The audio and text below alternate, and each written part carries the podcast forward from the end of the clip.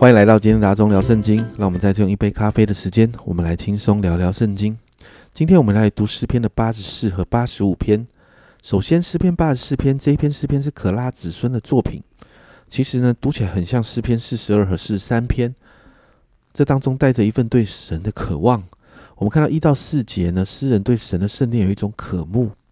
诗人渴望住在神的殿当中，渴望待在神的荣耀同在里。而诗人知道，这样的人其实是有福的。哦。所以呢，在五到八节，我们就看到诗人对神好渴慕，心里有一个很深的渴慕。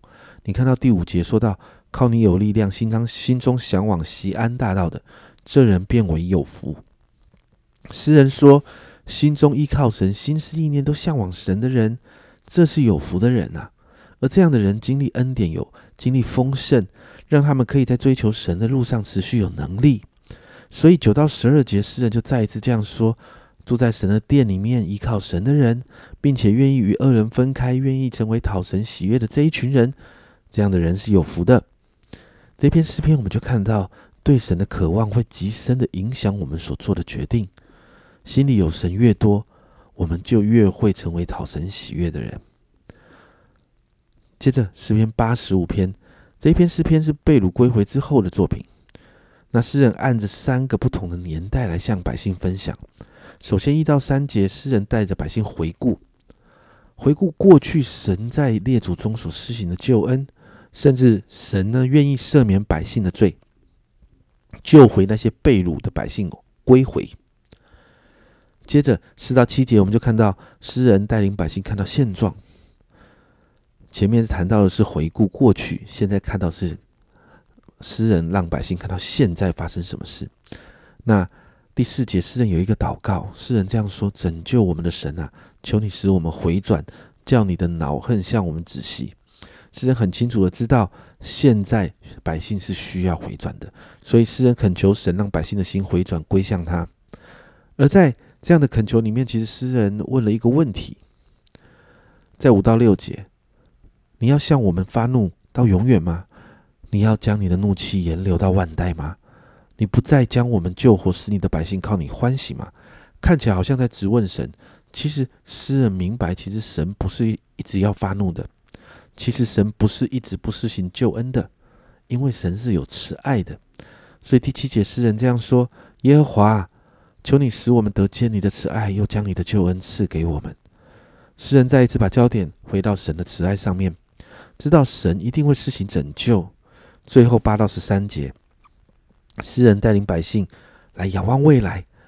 第八节这样说：“我要听神耶和华所说的话，因为他必应许将平安赐给他的百姓，他的圣名，他们却不可再转去忘形。”诗人专注在神的话里面，因为神的话当中对百姓是有应许的。诗人相信这些应许会成就。在九到十三节，诗人用拟人拟人法的方式哦，把神的慈爱啦、信实啦、公义啦、平安啦拟人化了。谈到的是，当神的恩典重新回到百姓当中的时候，这一些都会让百姓经历到。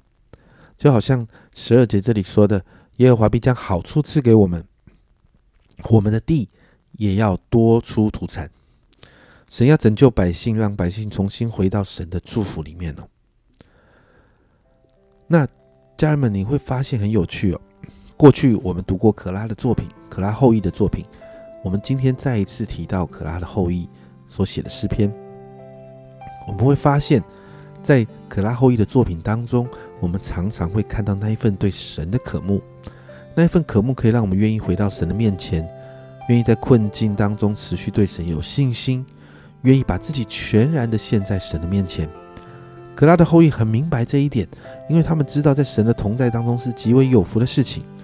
因此，今天我们为自己来祷告，求神加添我们对他的渴慕，因为那一份渴慕，那一份对神的爱的渴慕，真的会让我们经历安息跟喜乐，会让我们充满神所给我们的力量，好让我们可以重新得力。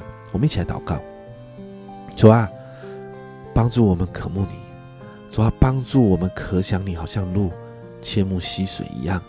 主啊，帮助我们，好像今天在诗篇八十四篇说的，主啊，我们靠你有力量，心中向往西安大道的，这人变为有福。主啊，好让我们在这个当中，主啊，我们就可以因着渴慕你，我们常常愿意回转归向你。主啊，因着渴慕你，我们在困境当中，我们可以有信心，因为知道你是那位拯救我们的神。主啊，因着渴慕你，我们越发的就要来认识你，从你的话来认识你。主啊，因着渴慕你，主啊，主啊，我们就常常在你的爱里面。主啊，享有安息，享有平安，享有喜乐。主啊，因此我向你祷告，加深我们的渴慕，加深我们对你的渴慕。所以，我相信这份渴慕会翻转我们的生命，翻转我们做所有事情的决定，翻转我们做事的方式。谢谢主，这样祷告，奉耶稣基督的圣名求，阿门。家人们，让我们一起更多的来渴慕神，渴慕会让我们更深的经历神的作为。好吧，我们每一天祷告求神加添我们每天对他的渴慕。这是阿忠聊圣经今天的分享，阿忠聊圣经，我们明天见。